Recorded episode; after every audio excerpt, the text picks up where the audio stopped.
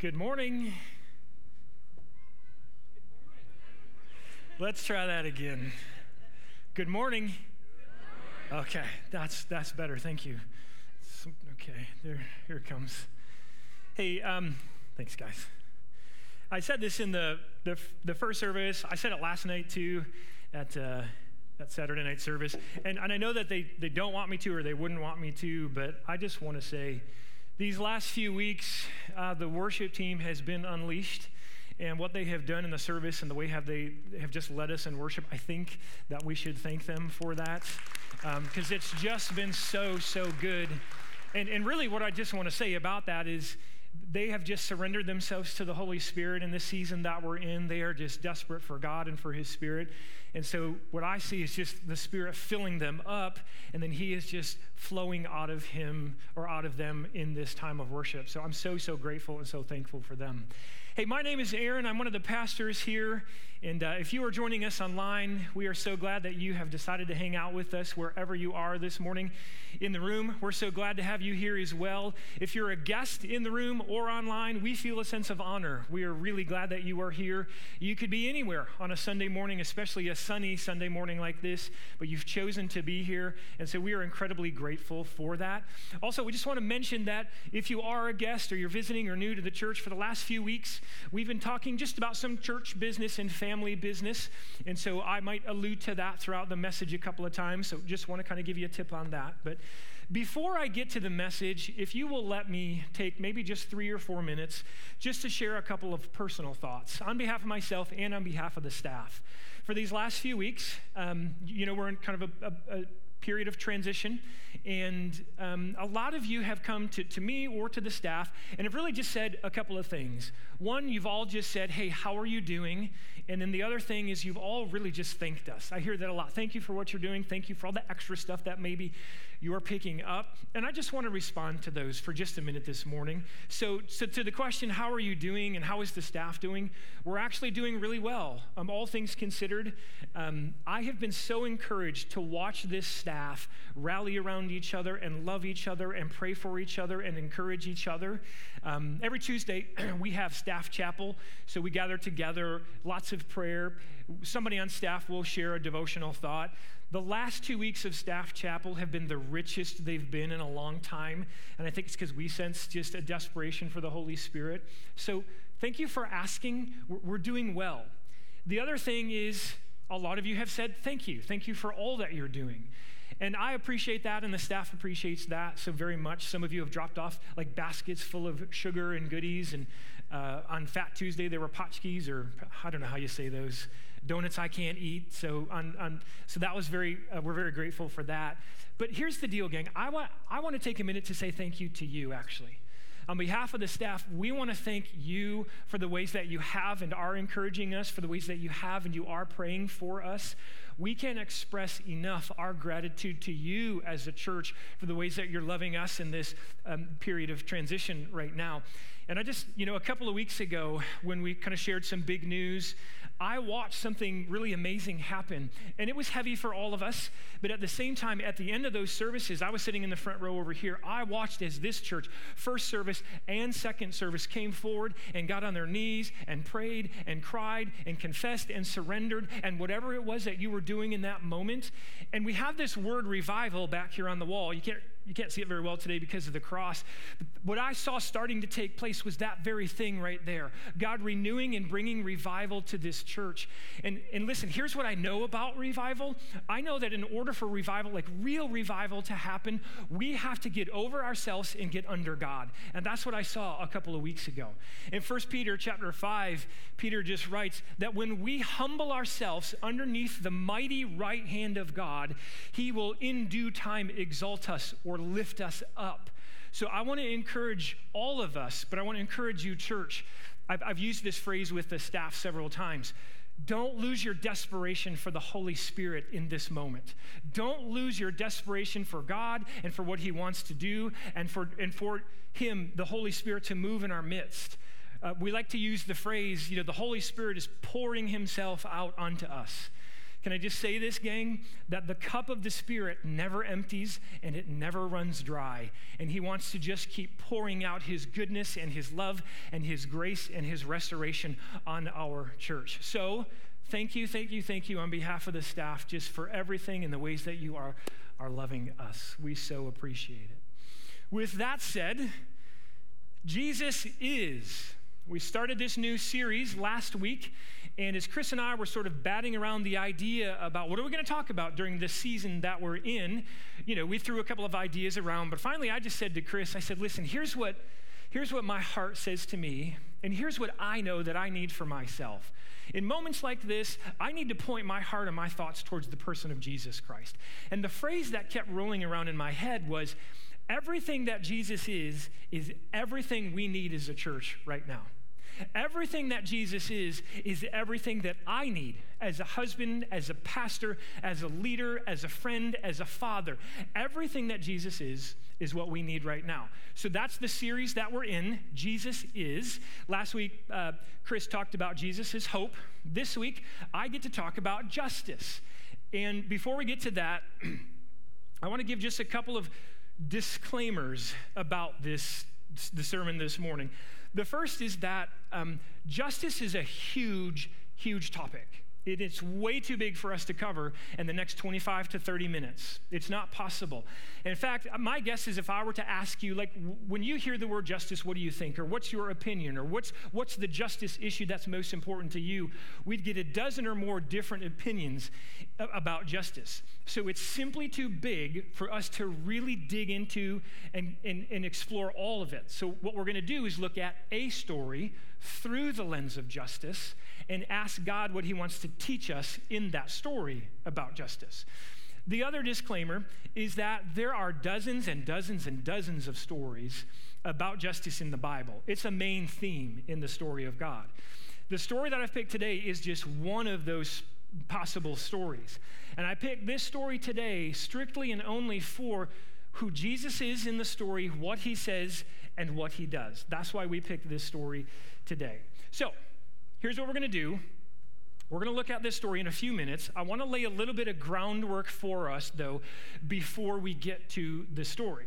Now, I mentioned that Chris and I, we were sitting in my office a couple of weeks ago trying to decide what it is we were going to talk about. And so we wrote Jesus is, and then Jesus is hope, and Jesus is healing, and he's love, and he's forgiveness, and he's transformation, and he's redemption. And then there was justice.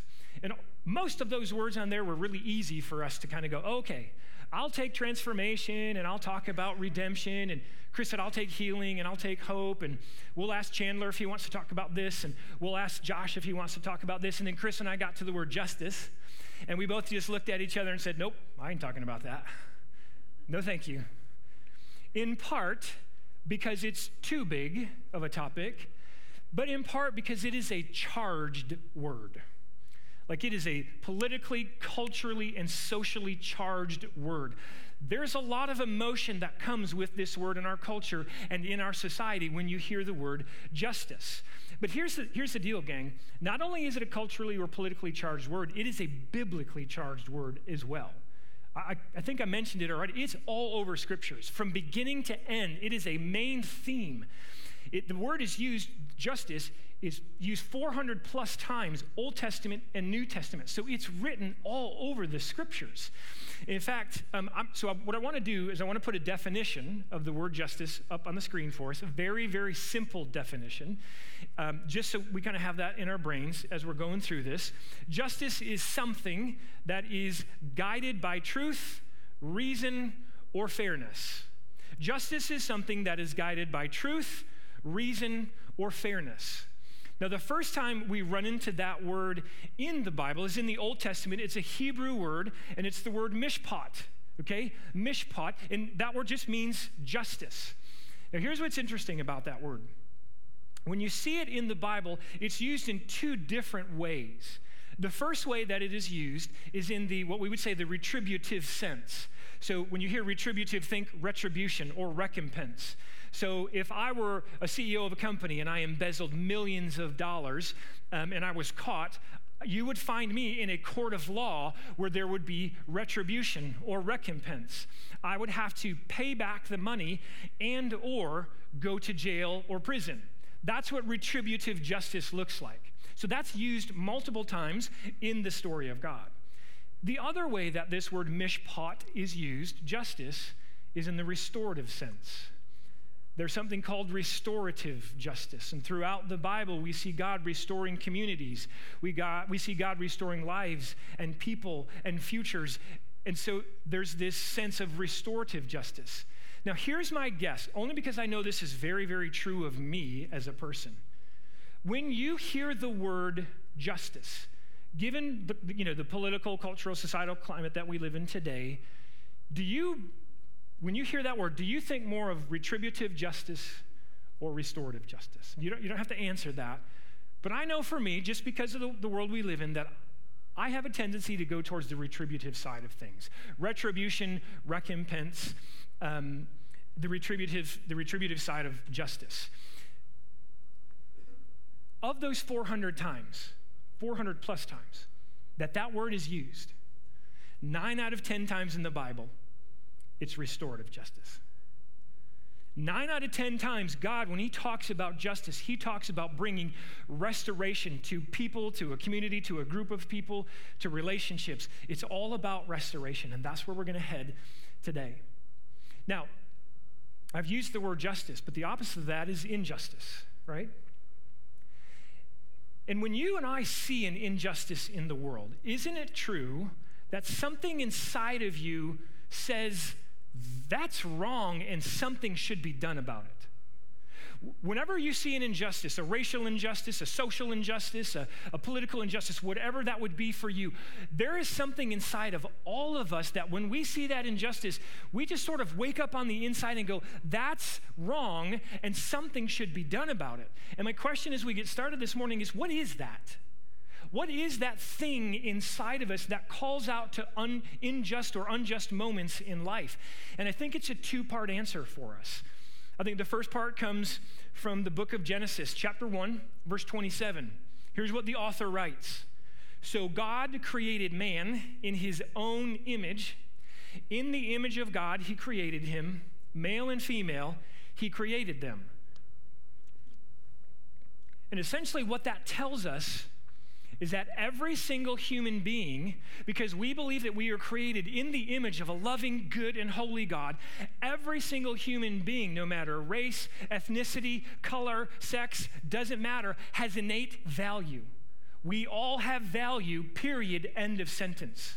So that's the first part of this thing that's inside of us. The second, though, comes from the book of Psalms.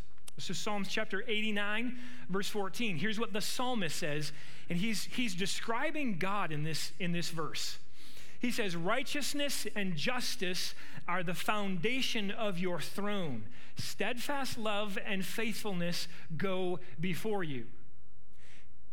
Everything that God is, is based on righteousness and justice. And who sits on a throne? The king, the ruler, the highest of high that makes the decrees, that has authority over everything and everyone. And what the psalmist is telling us is that God is mo- motivated solely by righteousness and justice. Every decision he makes in the world is somehow motivated and influenced by the foundations of righteousness and justice. Now take these two verses and put them together. This is why we react the way we do to injustice. Because if we are created in the image of this God, what that means is that holiness and righteousness are imprinted on our souls. It's imprinted on who we are as people. So when we see something that isn't right, the image of God responds. So when you see or hear the story of child abuse, an innocent child being abused, you think that's wrong. That's righteousness calling out of you. And you say something has to be done about it. That's justice calling out of you. When you read stories of an oppressive government waging war against its own people or even genocide, you don't have to know anything about those people. You don't have to know anything about their culture at all. But you say to yourself, that's wrong. That's righteousness calling out. Something has to be done. That's justice. That's the image of justice on you. When a CEO or a politician or someone in power uses their power over people, and you hear the story and the fallout from it, you say, That's wrong. It's righteousness in you. And something has to be done about it. That's justice inside of you. So then we come to this moment in the life of our church, the season that we find ourselves in the life of our church. And over the last several weeks, one of the things I've heard is the word justice. I've also heard the word injustice. Right? I mean, Chris was here last week and he talked about the fact that we are all we're all filtering this moment in the life of our church through our own lens, through our own life experience. And that's, and that's right. And sometimes it's quite healthy. But we come to this moment and, and we ask this question are, Is justice taking place or is injustice taking place? And there's opinions on both sides of the issue, and we know that. And so here's what I want to do this morning as we find ourselves in this place as a church. I want to peek into this story, this moment with Jesus. And, and I, I would never pretend to try to tell you how you should respond to an injustice in the world.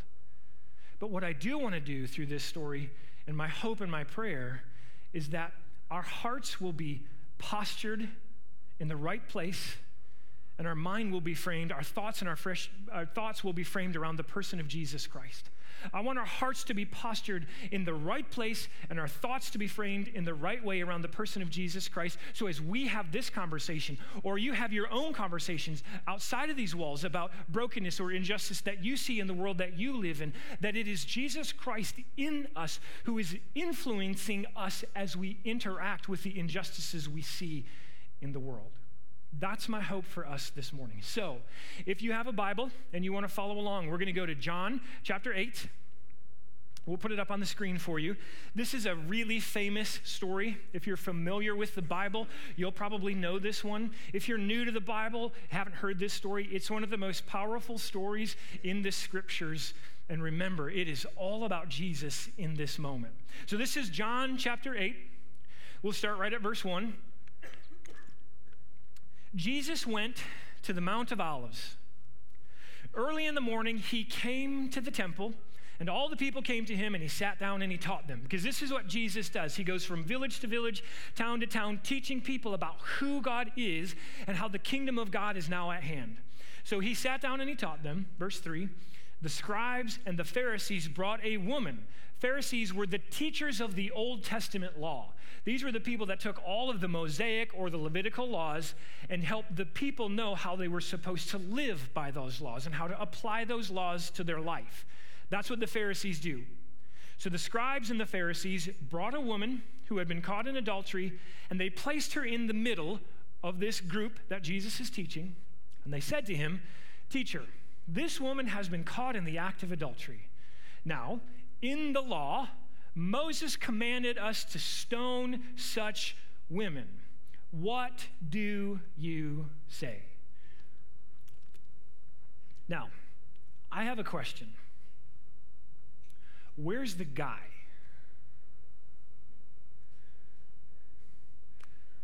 Right? Where's the guy in this moment? And that, so that little piece of information should tip us off that something's not right in this story. Something's not right in the fact that they're only bringing the woman because the Levitical law that they're referring to about stoning literally says if a man and woman commit adultery, the man and the woman are to be taken outside of the city gates and both of them are to be stoned to death. But here we have these Pharisees only with one half of the, the party. And that should tell us that there's something amiss. And if you're familiar with the story, you know that the Pharisees don't actually care about justice in this moment. That's not what they're after here. The Pharisees are upset that Jesus has a bigger following now than they do. More people are coming to hear Jesus speak than are coming to, to hear the Pharisees speak. And they're jealous and they're upset. They also think that Jesus is preaching blasphemy, this big fancy word, that he's preaching blasphemy. And so all the Pharisees are after is to get him to say something stupid that they can then accuse him of. They want to prove that Jesus is wrong and they're right. That's all they're after. Again, this is just a side observation about self righteous people, which the Pharisees in this story are. Self righteous people rarely actually care about what is right, they only care about being right. That's it. And so you have a bunch of self righteous Pharisees who are interested in proving their point and they don't care what the cost is. So they say, What do you say? Verse 6 This they said to test him, that they might have some charge to bring against him. And then Jesus bent down and wrote with his finger on the ground.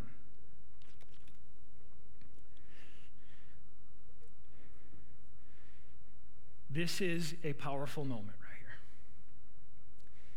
I have no idea what Jesus is writing in the sand. Some scholars think he was writing the sins of all the people. I have no idea. It's fun to speculate, but here's what I do know. See, if I were God and if I were Jesus or I were in this moment and somebody were trying to test me like this, I would want to have some sort of smart comeback. I'd want to pull out some quote or some Old Testament verse that I could throw back at the Pharisees and say, Here, this is, that's what I would want to do. But only God, only Jesus in this moment of incredible tensity decides, I'm going to sit on the ground and draw in the dirt. And you know what's happening here? Jesus has found a way to get every single eye in the crowd focused solely on him. All eyes are on Christ. Few minutes ago, everybody was staring at the, the woman. A few minutes ago, everybody was focused on the problem, the accused, and all of their attention was on that. Jesus, in this brilliant moment, sits and draws, and all eyes are on him, and everybody's focused on him. They have no idea what he's doing, but they're not taking their eyes off of him in this moment. And I'll tell you this, gang, I know this to be very true of me in my own life. What I focus on, what I focus on influences an awful lot of what I believe and how I behave. What gets my attention and focus influences an awful lot what I believe and how I behave. I, th- I think about like this last political season or the last couple of election cycles. I used to be a news junkie and a political junkie. I would stay up till 2 a.m. when it was election season watching the TV for the results to see who won and who lost. And I started to realize I, the more I focused on those stories and the more I watched it, the grumpier I got, right? There's some chuckles because it's true. And the less my wife wanted to be around me because I was grumpy and it affected my behavior because what I focused on influenced what I was believing and how I was behaving. And church, I just I want to say this. I believe I believe that this is our Jesus is writing in the dirt moment as a church and he is asking us to solely focus on him. Now, don't misunderstand anything I'm saying. I'm not suggesting that we just sort of shove everything to the side and it's been three weeks and the worship is really great and everything is fine now and good luck to everybody that's involved. That's not what I'm suggesting. But what I am saying is that in this moment, I think Christ is calling us to focus wholly on Him so that He frames our heart, He frames our thought.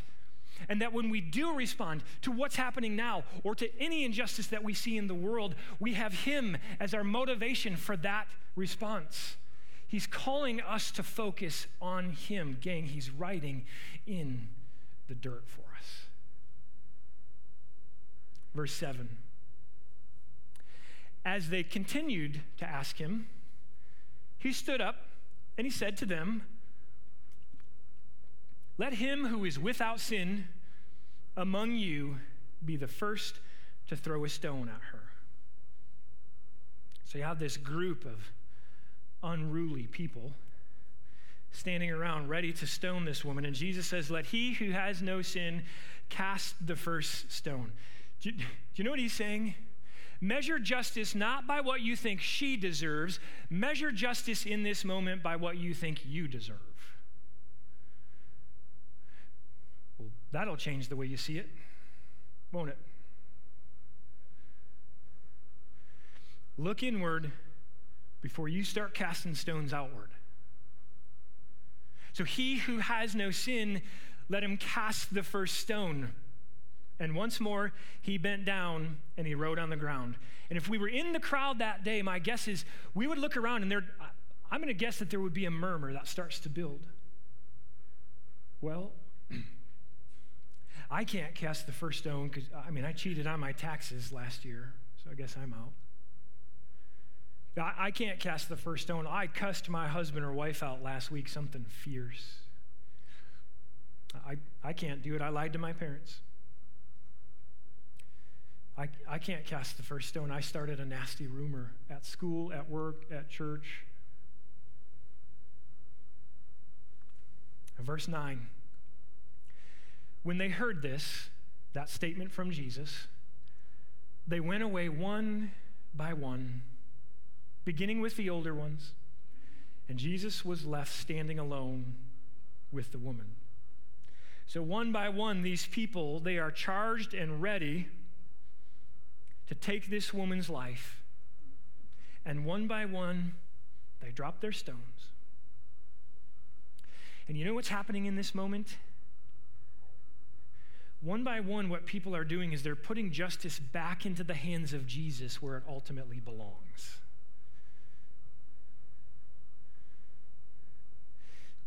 That's where justice belongs. Do you know, gang? Um, every time I have ever felt wronged or felt like someone has committed an injustice against me or a sin against me, I've done this far too many times in my life. I have tried to take justice in my own hands. And I'll get back and I'll make it right, and on and on and on I go. And you know what has happened almost every single time I've tried to take justice into my hands? I have ended up committing an injustice myself. And if we're not careful, we can take justice into our hands and just commit injustice after injustice after injustice. In my work, I've been a, I've been in ministry, I've been a pastor for 20 years, and because of our background, we, we've had a, the chance to spend a lot of time with divorced couples.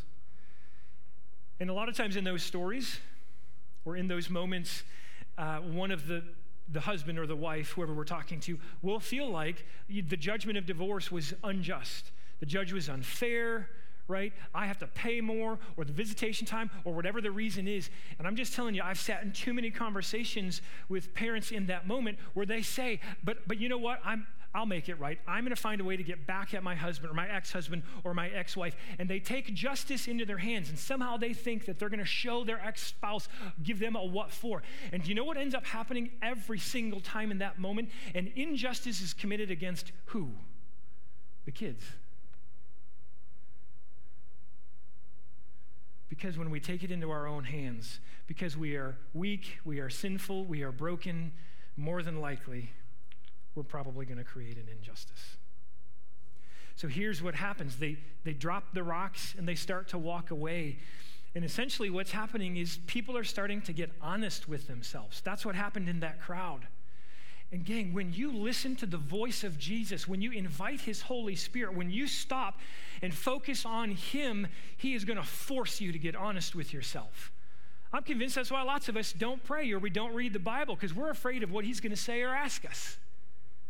He will force us to get honest with ourselves, and that's what happens in the crowd. So everybody drops their rocks and they walk away. They put justice back into the hands of Jesus. And now, if you can imagine this moment, it's just the woman and Jesus surrounded by all the stones that were almost thrown at her. And just five minutes ago in the story, every stone that has now been dropped on the ground Five minutes ago, that stone had enough energy and power to take her life because those stones were filled with rage, they were filled with malice, they were filled with condemnation and judgment. And again, just minutes ago, they had the power to literally ruin this woman's life and take it. But now every stone lay silent around them because that's what Jesus can do. He can silence rage. He can silence anger. He can silence malice. He can silence condemnation. He can silence judgment. And there's no power in any of those things when we focus on the person of Jesus Christ in our lives. He took it all away. And it's just her and him. Verse 10 So Jesus stood up and he said to her, Woman, where are they? Has no one condemned you? And she said, No one, Lord. And Jesus said, Neither do I condemn you. Go, and from now on, sin no more. And off she goes. Forgiven, free, no condemnation. But, oh, excellent. Thank you.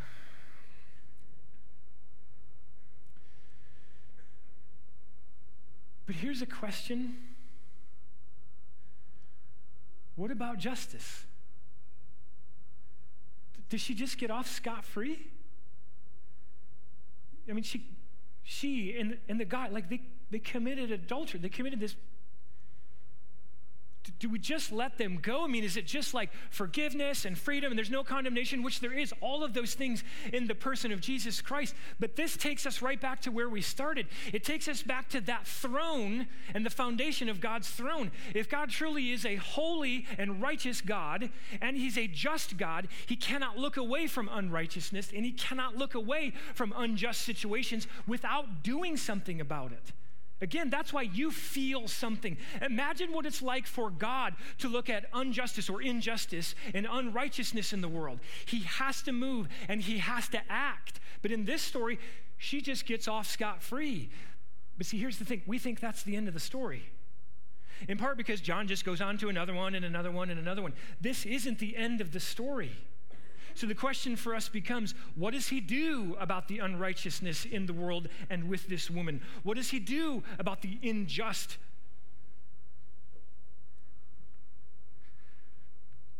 This is what he does. This is what he does. Righteousness and justice meet on the cross. And that woman's debt is satisfied. And so is yours. Every unrighteous act you've ever committed, every unjust moment you have ever been a part of, all of it met on the cross justice and righteousness, and justice and righteousness were satisfied in this moment. That's why Jesus could let her go scot free, because he knew the time was coming for him to pay the penalty. Not her, not me, not you, not us. This is from Romans chapter 3. Paul writing to the church in Rome. This is the last verse I'm going to share. This takes us right back to the verse from Psalms. Verse 23 For all have sinned. And the word all in the Greek, when you translate it to the English, it means all. For all have sinned and fallen short of the glory of God. There's nobody in here perfect. We all know that. Sometimes we like to act like it, though. None of us are perfect, and we have all fallen short of the glory of God. Verse 24, but we are justified we're made right. Our sin breaks our relationship with God. Our sin breaks our relationship with each other as well. But we are justified by grace as a gift through the redemption that is in Christ Jesus. Verse 25, whom God put forward as a propitiation, substitution, by his blood to be received by faith. In other words, when you and I believe that Christ went to the cross for us and that he poured out all of his blood for us to make us right with God and to make the world just again, when we believe that by faith, we're made right with God. And it is by his grace through the sacrifice of Christ Jesus. Verse 26, jump down to 26. And why did he do all this? Why did he do this? Here it is. It was to show his righteousness. He can't let what's wrong go. He cannot. It was to show his righteousness at the present time so that he might be just. He made it right, and he was the justifier of the one who has faith in Jesus Christ.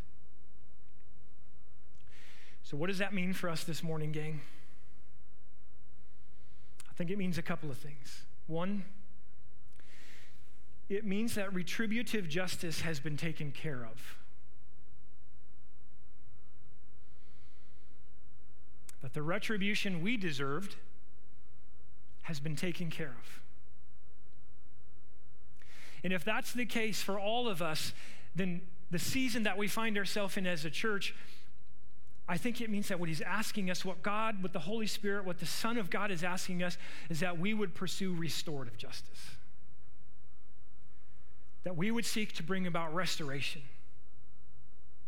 That we would seek to bring about healing and redemption. Not just in this church, but in our communities as well. So, for a moment, just, just imagine, gang. Imagine what happens when the church, when this church, imagine what happens when the church stays desperate for the Holy Spirit and you never lose that desperation. Imagine what happens when you and I, we go home and we get on our knees and we pray. We pray for our church, we pray for our families, we pray for our homes, we pray for our community. Imagine what happens when we surrender to the Holy Spirit and the will of God and we say, God, you do what you want in this church. Imagine what happens when we start praying for restoration, not just here, but in our homes, but also in our community community. Gang, I'm telling you that the best days of this church are ahead of us. And I don't believe that just because I walk around here with Pollyannish rose colored glasses on. I believe that because the church has never belonged to me, it's never belonged to the board, it's never belonged to anybody. It has always been the bride of Christ. And the idea that somehow that Jesus is going to let his bride, this church, languish into the future as some average church is ridiculous. He wants to see this church move into the absolute best days and that takes us surrendering ourselves and letting restorative justice come into our midst. That's what we're after. Imagine what happens when we do that as a church. I'm going to pray for us. And the worship team's going to come out and they're going to sing. Um, they're going to sing one of my favorite songs, King of Kings um, I got to tell you, it's really hard to find a, a good worship song about justice. But this song is actually perfect because it points us to the cross. And in the same way that those people were focused on Jesus, church, we've got to focus on the person of Christ. Let him inform our thoughts and let him inform our hearts. So as we sing this song, may our focus be on the cross. May it, may it be on the place where righteousness and justice were finally met. Heavenly Father,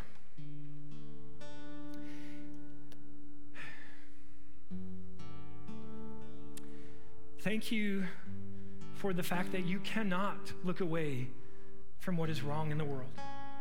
Thank you for the fact that you will not look away from injustice. Even though we still see it and it's still here, we know it, but we know that it has been taken care of on the cross, and one day you will make it all right. God, I, I pray that we will cling to the cross, that we will be desperate for the Holy Spirit as a church, and that you will continue to pour your Spirit out into us and on this church that we can bring restoration and redemption and healing here, but also to the community of Allendale and beyond. So, God, give us wisdom. Help us to bring about restorative justice. Thank you for the cross, God. Thank you for sending yourself there so we didn't have to. I pray for all of these things in the name of the King of Kings. Amen.